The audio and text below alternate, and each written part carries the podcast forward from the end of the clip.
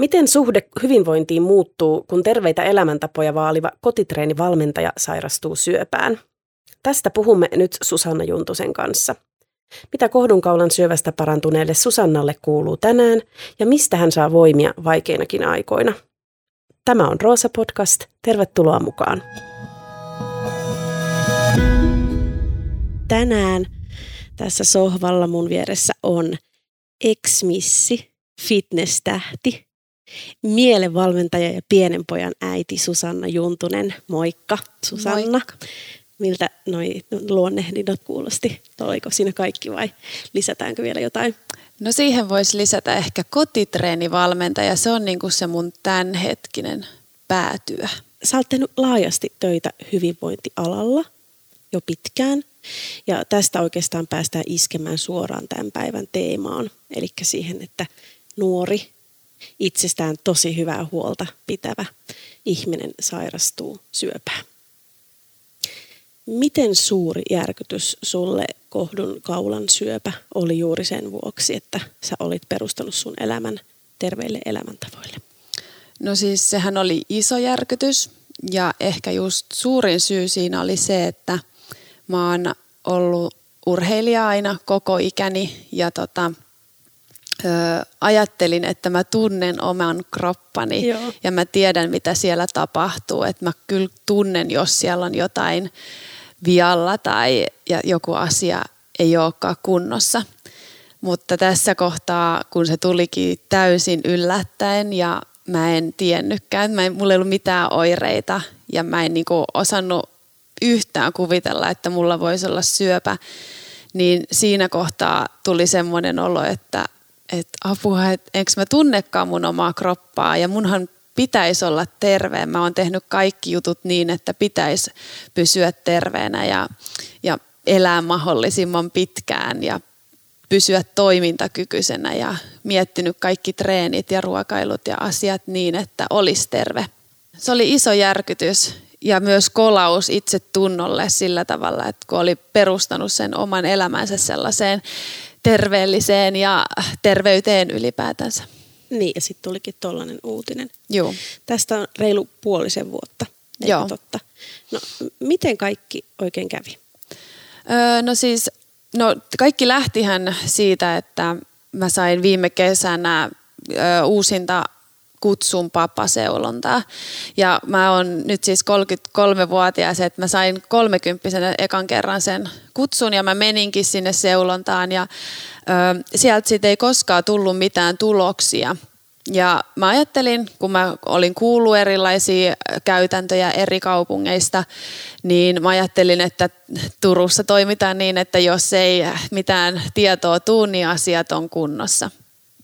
Ja tota, koska muissakin kaupungeissa saatettiin, niin oli tämmöisiä käytäntöjä. Toisissa taas kaupungeissa oli silleen, että ollaan yhteydessä joka tapauksessa, mutta et oli erilaisia käytäntöjä. No mä ajattelin sitten, että hommat on kunnossa, kun ei mitään kuulu. Ja, no mutta siitä sitten kaksi vuotta tasan, niin mulle tulikin uusinta kutsu sitten papaseulontaan ja, ja tota, siinä kohtaa mulla vähän alkoi herää huoli, että että minkähän takia mut nyt yhtäkkiä kutsutaan, kun sehän on viiden vuoden välein ne, ne seulonnat. Ja tota, no mä menin tietysti sitten sinne ö, papaan ja yritin siellä kysellä vähän, että no minkä takia, no tietenkään kun mennään labraan tai sinne, niin ei he, heillä ole edes mitään vastauksia antaa, että he tekevät sen, sen tutkimuksen, mikä on tilattu ja mutta en mä saanut siinä kohtaakaan oikein mitään vastausta siihen. No sitten sit se lähti sitten ja sieltä papasta ja sieltä tehtiin HPV-virustesti, joka oli sitten positiivinen ja siitä se lähti, lähti tota, ö, sieltä löytyi erilaisia solumuutoksia ja, ja mentiin eri tutkimusten kautta ekaksi sitten kolposkopiaa ja sen jälkeen loop-tutkimusta. Ja sitten loopin jälkeen sieltä löytyy, että siellä on ihan syöpää siellä niin kuin kohdunkaulan kaulakanavassa, että se, se oli semmoinen paikka, mitä ei niin kuin seulonnoissakaan välttämättä löydy se itse syöpä, mutta siellä oli niitä solumuutoksia, joiden kautta lähdettiin sitten tekemään niitä tutkimuksia. Ja sitten se koko, tai se syöpä sitten sieltä syvemmältä löytyi onneksi. Mitä sä muistat nyt jälkikäteen siitä ensimmäisestä illasta sen jälkeen, kun sä olit kuullut ton uutisen? Öö, no siis mä sain tietää, että mulla on pahanlaatuisia muutoksia. Mä sain tietää sen puhelimitse. Ja tota, mä olin, mä en oikein, mä, musta tuntuu, että mä en niinku tajunnut, että mitä mulle sanottiin. Mä vaan olin, että joo, joo. Ja, ja sitten tota, mun mies sattui just istuu vieressä. Me oltiin Peetun kanssa, syötiin ö, lounasta ja, ja tota, mm, mun mies oli siinä vieressä, niin hän oli niinku kuitenkin musta jotenkin aistinut, että nyt mä sain ehkä jonkun järkyttävän uutisen, mutta mä itse olin vähän sillä, joo, okei. Okay. Ja tota, mutta sitten siitä ö, viikon päästä ö, mulle tota, meillä olikin lääkärikäynti ja lähdettiin miettimään sitä suunnitelmaa, että miten tästä niin edetään. Niin, niin tota, siellä lääkärikäynnillä me saatiin kuulla siis, että, että mulla on, ö, olisi luultavamminkin se syöpä levinnyt, että se ei olisi ihan vaan paikallinen syöpä, vaan näyttää siltä, että se voisi olla levinnyt. Ja tota, mm, silloin ö, oli siis jo maskit käytössä ja muuten, niin se oli jotenkin niin tosi outo se tilanne, että, että mä en nähnyt yhtään sieltä lääkärin ilmeistä, niin kuin, että mikä tämä tilanne, eikä lääkäri nähnyt yhtään, että kuinka järkyttyneitä me ollaan, että meille kerrotaan, että, että me ei voida saada koskaan enää lapsia ja mulla alkaa sytostaatti ja sädehoidot ja, ja ne alkaa niin kuin kahden viikon päästä, että tässä on kauhean kiire saada asioita eteenpäin ja, ja näin. Ja, ja tota, kello oli silloin yhdeksän aamulla, kun me saatiin tietää tämä, niin mä olin jo 12 vetämässä mun treenejä livenä, etävalmennuksia. Apua. Ja, ja tota, tämä tietty tämä järkyttävä uutinen me kerrottiin sitten meidän perheenjäsenille, niin esimerkiksi mun äitin oli pakko lähteä pois töistä, että hän ei pystynyt, että se oli niin, niin järkyttävä uutinen hänelle tietysti kun oma tytär sairastuu syöpään, niin on aika, aika shokki, mutta tota, mä jotenkin itse, niin mun se shokkitila oli se, että mä vaan jatkoin mahdollisimman normaalisti sitä arkea ja mä, mon, mä muistan ehkä kuukausi vai kaksi mä pystyin olemaan myös niin, että mä en kertonut asiasta oikein niin kuin missään sosiaalisessa mediassa. Se taisi olla kuukauden verran. Mutta sitten mä huomasin, että että nyt musta tuntuu, että mä elän kaksoiselämää, että on niin iso asia mun elämässä, että parempi alkaa puhua tota, avoimesti, niin tästä pääsee itsekin helpommin sitten yli. Ja sitten me päädyttiin mun miehen kanssa, että mä saan pu- alkaa puhua asiasta niin reellisesti ja niin avoimesti kuin mä haluan. Ja, ja tota, tota, sen jälkeen on ollut kyllä paljon helpompaa. Ne ekat kuukaudet, kun ei uskaltanut olla avoin, niin ne oli ehkä semmoisia, että en mä oikeastaan edes muista niistä mitään, koska eli vähän semmoisessa sumussa. Liittyykö sulla jotakin pelkoja siihen avoimuuteen? Mitä sun piti käsitellä ennen kuin sä kerroit tästä kaikille? Joo, kyllä siihen liittyy varmasti just se, että se oli niin iso kolaus omalle identiteetille ja sille ammatin, kun mä kuitenkin ammatikseen just vedän niitä, niitä treenejä, kotitreenejä etänä ja, ja on ystäväpiirissä se, joka, jolta aina kysytään neuvoa kaikkiin hyvinvointiin liittyvissä asioissa. On ollut vähän semmoinen esikuva kaikille siihen terveyteen liittyen, niin se pelotti kertoo, että en mä nyt ookaan, että, että tota, niin. myös mulle voi käydä näin. Et, ja vähän niin kuin ehkä se, mä pelkäsin sille, että kadottaa sen uskottavuuden siihen omaan asiaan, koska tavallaan kaikkihan tekee sitä niin kuin hyvinvointitekoja sen takia, että ei sairastuisi. Mm. Niin, ja syöpä on ehkä se isoin asia, mihin ei haluta sairastua. Mm. Niin, niin se, se varmaan pelotti, enkä uskaltanut sitten tuoda sitä esille, että mä oon sairastunut syöpään. No puhutaan vähän lisää näistä sun terveellisistä elämäntavoista ja sun suhteesta niihin tämän diagnoosin jälkeen, että mikä mm. kaikki on muuttunut.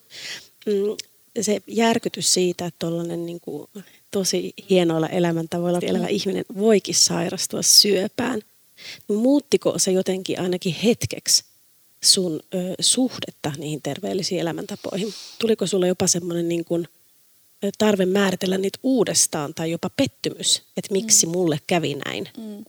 No ehkä joo, kyllä siihen pieni pettymys tuli, mutta on mulla, niinku, mulla on vaihdellut se tapa suhtautua esimerkiksi ruokaa aika paljon.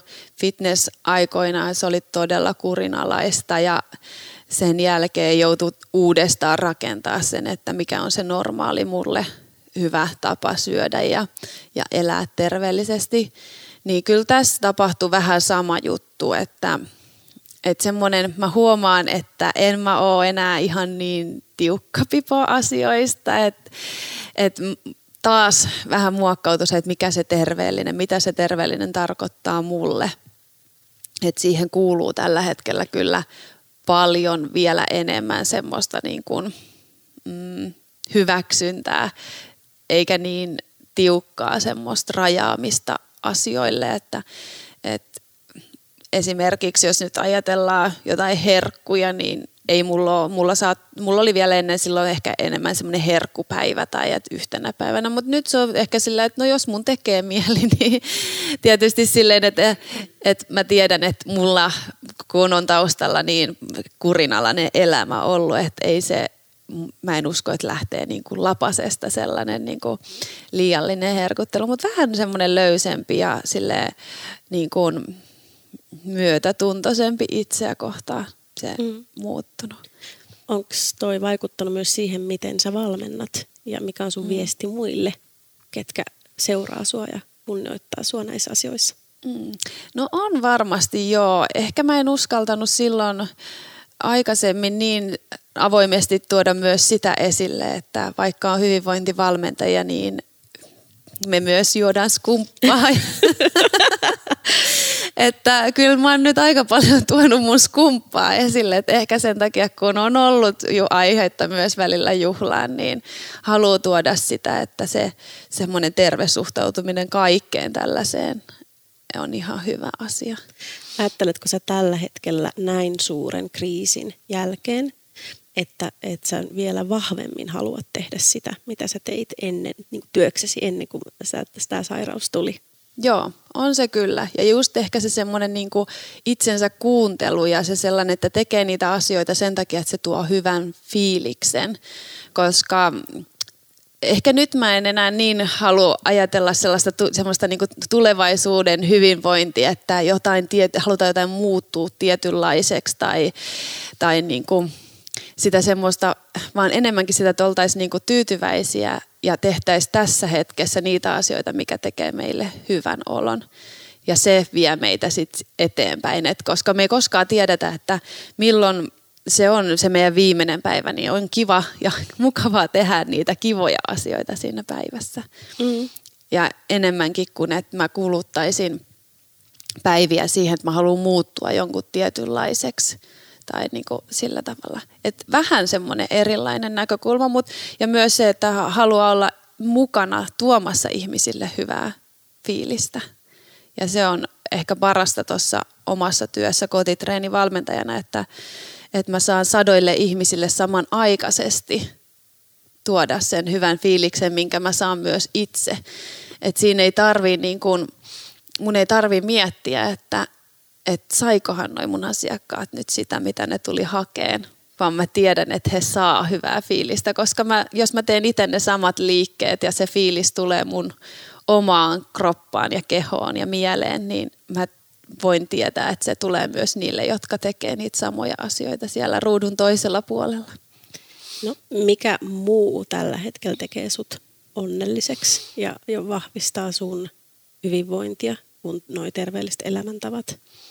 No äitiys ja, ja se, että oma perhe ja sitten myös osa ystävistä on tullut tosi paljon läheisemmiksi nyt ja, ja, ja sitten mut tekee onnelliseksi avoimuus. Se, että on mun mielestä tosi hienoa, että elämässä, vaikka oli näin kamala asia kuin syöpä tai on näin kamala asia kuin syöpä, niin me aika nopeasti kuitenkin mun miehenkin kanssa niin alettiin puhua siitä niin, että kiitos, että se tuli meille, koska se herätti meidät elään niin kuin, tai ei jotain asioita niin itsestäänselvyytenä, että kolmekymppisenä kuitenkin eläviä vähän silleen, niin kuin, että me ollaan kuolemattomia, niin se oli ihan hyvä herätys meille, ja se teki meille hyvää. Aika tosi hurja ja tosi hieno tapa lähestyä tähän, että kiitos, että tämä mm. tuli meille, eikä niin, että tämä on tosi epäreilua, mutta tämä tuli mm. meille.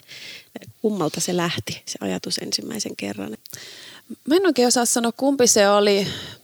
Varmaan ääneen sen sanoi mun mies eka, koska tota, hänen käytös muuttui ja hänen suhtautuminen muuttui aika radikaalistikin sillä tavalla, että, että niin kuin alkoi näkeä sen, sen mitä, mikä on niin tärkeää. Se on varmaan johtuu siitä, että koska mä olin se, joka sairastui, niin hänelle tuli myös tosi paljon semmoinen luopumisen pelko ja mitä jos hän jääkin yksin meidän pojan kanssa ja et kun sitten taas itsellä oli se, että eihän mä jää yksin missään vaiheessa, vaan sitten mä tietysti mua pelottaa, tai niin kuin mietitytti se, että, että miten se elämä niin kuin jatkuisi ilman mua, mutta mä ymmärrän, että se on sillä toisella, joka, joka on niin kuin vierestä katsojana siitä sairautta, niin se voi olla vielä ehkä niin kuin pelottavampaa.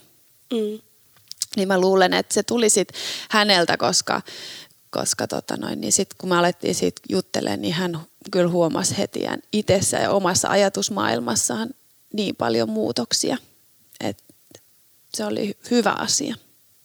Ja kun hän toi ton ajatuksen ensimmäisen kerran julkin, niin muistatko vielä, että sait sä siitä itse kiinni myös heti? Että totta, Joo. että voi olla kiitollinen. Joo, ja jotenkin mä ajattelin, että heti alkuun jo, että tavallaan, että ehkä kun mä selviän kyllä tästä, tai mä ajattelen, että mä selviän tästä, niin että, että hyvä, että se tuli mulle, koska kyllä mä, kyllä mä niin jaksan tämänkin taistelun käydä. No mutta sä oot ihan vähän aikaa sitten saanut ihan mielettömän hyviä uutisia. Joo. Kerro vielä siitä hetkestä, kun kuulit jotain aika todella huojentavaa lääkäriltä. Joo, me saatiin naisten päivänä kuulla, lääkäri soitti, että, tota, että kun nyt oli ö, leikkauksesta, syöpäleikkauksesta kolme kuukautta, sen jälkeen oli syöpäkontrolli. Ja tota, tässä siis meillä on semmoinen prosessi takana, että, että tilanne oli jo sellainen, että kohtu olisi kannattanut poistaa, mutta meillä on yksi lapsi ja meillä on toivomus tai toive vielä yhdestä lapsesta ja lääkärit sitten lähti selvittää sitä, että voidaanko se kohtu vielä säästää ja pystyisikö sillä tekemään vielä, vielä sitten lapsen niin, niin me sitä odoteltiin hirveästi siinä sitten kontrollin jälkeen. Ja myös tietysti sitä, että mikä tilanne sen syövän kanssa on, että onko, se, onko sitä vielä siellä ja, ja onko se kenties uusiutunut, onko sinne tullut uusia solumuutoksia. Ja tota, saatiin sitten naisten päivänä se puhelu, jossa lääkäri kertoi, että mitään uusia solumuutoksia ei ole tullut.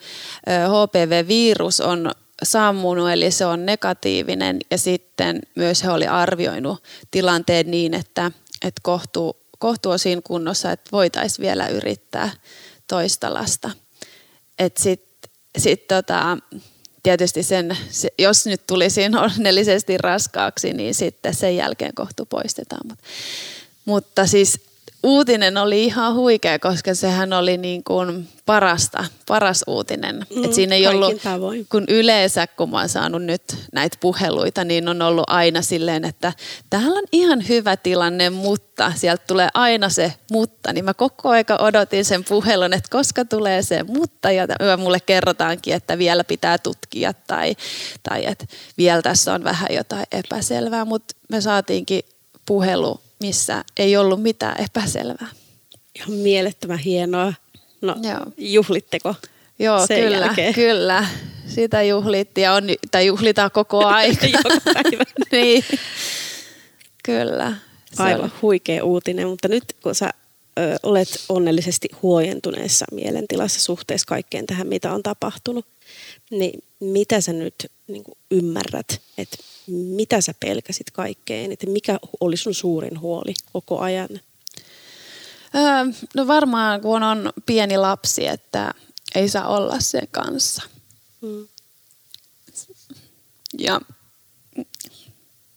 mä itse asiassa mietin jo kaikki vaihtoehtoja, että jos ei olekaan enää olemassa, niin että kirjoittaisiko kaikki kirjeitä ja, ja että semmoisiin hetkiin, kun haluaisi olla sanomassa jotain.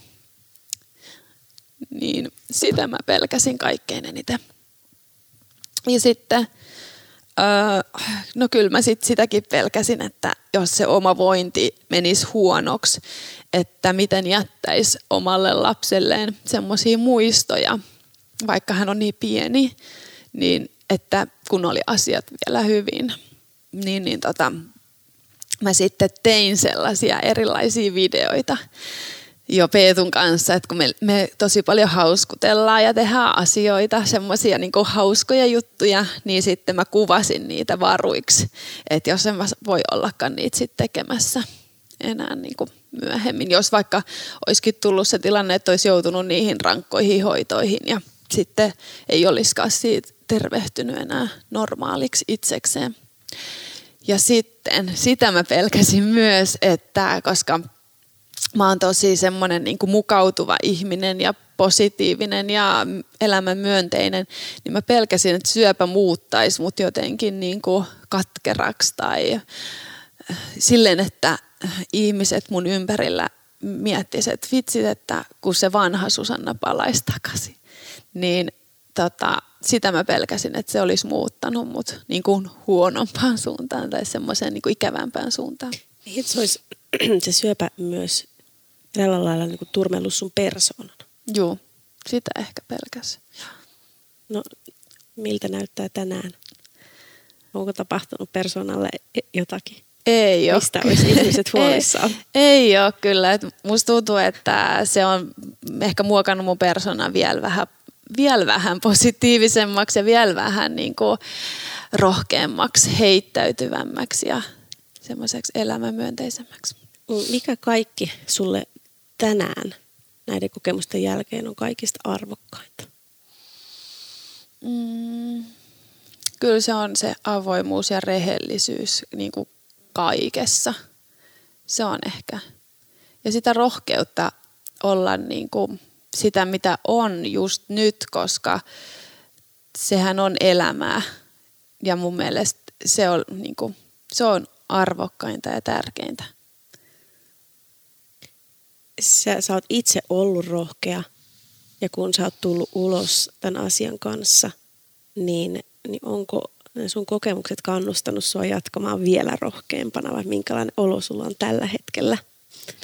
Joo, kyllä, mä, kyllä se on niinku tullut semmoinen olo, että et eihän, eihän tässä maailmassa ole mitään, mm, niin mitä kannattaisi niin paljon pelätä, ettei voisi tehdä niitä asioita, mitkä on omia unelmia tai, tai mikä tuntuu siltä, että, musta ehkä olisi siihen. Uskoo vaan ihan hirveästi siihen, että on kaiken näköisiä, jos vaan haluaa alkaa tekemään mitä tahansa.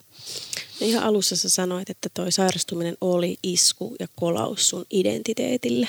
Mm. Ja aika vahvasti sen takia, että sä olet niinku hyvinvoinnin ammattilainen, mutta myös kauneuden ammattilainen, jos noin mm. voi sanoa. Niin mikä olo sulla on nyt siitä sun identiteetistä ja miten sä suhtaudut nyt niin kauneuteen? Joo. No siis se muutti varmaan siis sillä tavalla nyt, kun kysyit, niin rupesin miettimään, että, että tota, ennen mä ajattelin, että ei halua ehkä vanheta tai ei halua niin peittää silleen sitä vanhemmin merkkejä, että teki kaikkensa, ettei tule ryppyjä. Tai mä muistan vähän kolmekymppisen tuossa kynnyksellä mä rupesin huomaa kaikenlaisia muutoksia, mitä varmasti kaikille naisille tulee siinä omassa kehossa. Niin ehkä tuon syövän jälkeen mä oon paljon siitä kyllä itse asiassa omassa somessakin puhunut, että, että kun meidän ei kannattaisi peitellä niitä vanhenemisen, vanhenemisen merkkejä, koska ei kaikki saa vanheta, niin tavallaan sehän on merkki siitä, että, että sulla on niin kuin pitkä elämä takana. Niin, se on merkki siitä, että me ollaan mielettömän onnekkaita. Joo, joo, se just. Ihana ajatus. En ole itsekään joo. koskaan osannut tuolla lailla sitä ajatella, että jes, niin, et, mä sain elää tämän kaiken. Joo, että esimerkiksi omien isovanhempien kanssa on niinku sen aina ajatellut, että, että tota noin niinku hienoa, että on saanut elää noin vanhaksi ja terveenä ja sitäkään mä en ole ymmärtänyt aikaisemmin, että siellä on monia sairauksia ihmisillä matkan varrella, mutta niistä sitten selvitään. Osa selviää paremmin ja toiset vähän huonommin, mutta mut ne kuuluu elämään ja ei meistä kukaan ole turvassa niin kun mistään näistä niin kun sairauksilta loputtomiin, että varmasti meillä kaikilla on kokemuksia joko itsellä tai jollain läheisellä on ollut jotain vakavia sairauksia. Onko sulla näiden sun kokemusten myötä ollut sellainen olo, että, että sä toivoisit jotakin ö, näkökulmaa lisää tähän keskusteluun, vaikka vakavista sairauksista tai ihan syövän sairastamisesta? Mm. No siis jotenkin ehkä sitä syöpää ajatellaan niin kuin tosi isona peikkona. Et, ja semmoisena niin kuin, öö, mä huomasin, että kun mulla oli syöpä, se vahin vaihe siitä, niin ei kaikki osannut kohdata ja ehkä huomasi, että osa ihmisistä ei haluakaan kohdata. Tavallaan pelätään sitä asiaa, mikä, että se on niin iso möykky ja pelkotila myös muilla ihmisillä, että e, pelätään kohdata se ihminen, kenellä on syöpä. Mm. Niin ehkä tota, sitä asiaa, että niin kuin tuoda tavallaan esille, että se on sairaus muiden sairauksien joukossa ja onneksi nykypäivänä myös aika hyvin niin kuin hoidettavissa.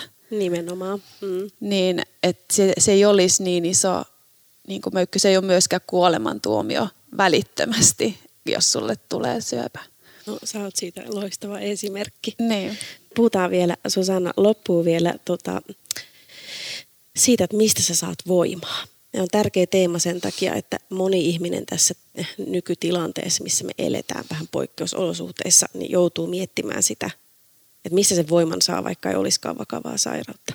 Mm. Niin nyt sä sairastuit ja koit oman elämässä haurauden semmoisessa hetkessä. Koko yhteiskunta sun mm. ympärillä oli myös hauras. Miten paljon sä ensinnäkin koit, että tämä vallitseva tilanne kasvomaskeineen niin vaikeutti tuohon sun omaan kokemukseen, tuohon miten sä kohtasit sy- syövän? Öö, no siis kyllä se vaikutti just niin kuin lääkäreiden ja heidän kanssa niin kuin yhteistyössä. Tietysti se kommunikointi ei ollut sama asia maskien niin kuin läpi. Mutta myös mä ehkä, kun mä oon tosi sosiaalinen ihminen, niin mä oon myös kokenut sen tämän niin, että tämä oli hyvä aika sairastaa syöpää. Positiivinen koska, näkökulma. niin, koska tota, koko muukin maailma on pysähtynyt, mun maailma pysähtyi, niin se ei tuntunut välttämättä ihan niin niin kuin isolta pysähtymiseltä, koska se pysähtyminen oli tapahtunut myös ulkopuolella muiden elämässä. Ihmiset on myös vähän turtunut tähän tilanteeseen. Mm. Ja sulla varsinkin vaikeiden pelkojen kanssa, kun olet elänyt, niin, niin mistä kaikkialta sä oot hakenut sitä mielen ja kehon voimaa? Kyllä mä oon siitä, että, että on pyrkinyt pitää sen arjen mahdollisimman normaalina ja aktiivisena. Joo. Että mä, niin kuin, mä treenasin koko ajan ö, normaalisti. Tietysti leikkauksen jälkeen piti pitää vähän taukoa, mutta silloinkin kevyttä liikettä ja semmoista lempeätä liikettä. Ehkä sen niin kuin liikkeen kautta, siitä mä saan voimaa ja siitä, että semmoinen niin yhteen hiileen puhaltaminen ja toisia niin kuin kannustaminen ja semmoinen elämänmyönteisyyden jakaminen, että, että tämäkin on niin kuin yksi vaihe meidän elämässä, niin, niin, niin yritetään vielä jaksaa ja pidetään kiinni siitä omasta hyvinvoinnista. Se lähtee sieltä omasta kodista ja omista arjen rutiineista ja liikunnasta ja, ja hyvästä ruuasta. Se on aika ihana viesti myös sulla, että ne ei ole mitään kauhean ihmeellisiä asioita, mistä se voima tulee mm. vaan itse asiassa aika semmoisia niin kaikkien ulottuvissa olevia tavallisia asioita. Joo. Niin kuin esimerkiksi se, että liike ja mm. pienet asiat ja arvostaa sitä omaa elämää semmoisena kuin se on aina ehkä ollut ennenkin, niin sieltä löytyy se voima. Niin. Kyllä, kyllä. Ja sitten sen oman pienen lähipiirin kanssa tekee niitä tärkeitä asioita. yhdessäoloa. Mm. No tämä on kuitenkin tällainen iso kriisi varmasti niin kuin järkyttänyt mm, aika syvältä, niin ootko sä miettinyt sun niin kuin ihan arvoja niin kuin uusiksi ja onko vahvistunut joku sellainen ajatus, että sä palaat takaisin aina tiettyjen perusarvojen äärelle? Mm, kyllä se on se, ö, kyllä mä luulen, että mä oon aika hyvin niin kuin omien arvojen mukaan tähänkin asti elänyt, mutta mä oon ehkä semmoinen, arjessa työ on niin kivaa mulle, kun mä saan tehdä mun niin kuin intohimosta asiaa työkseni, niin se vie mua usein vähän liikaa työn pariin, niin sitten mä myös tämä syöpä muistutti siitä, että, että se työ ei ole se kaikkein tärkein. Se ei ole niin se tämän elämän suola, vaan nimenomaan se perhe ja siellä kotona vietetty aika ja läsnäolo siinä hetkessä. Myös kun on pienen lapsen äiti, niin eka vuosi meni aika sumussa ja toka vuosi meni sitten syövän kanssa, niin sitä on nyt niin kuin miettinyt, että ehkä kolmas vuosi voisi olla sille ihan sille lapselle. Ja sen, ihan silleen kirkkaasti. niin kirkkaasti lapselle. että että tota, niitä asioita, että kun hänkin niin kuin kasvaa hirveätä vauhtia ja, ja tota, haluaa muistaa näistäkin ajoista sitten mm. mahdollisimman hyvin kaikkia ihania hetkiä. Toivotaan, että ensi vuosi on tosi kirkas ja tosi ihana sulle ja sun perheelle. Kiitos tosi Kiitos. paljon.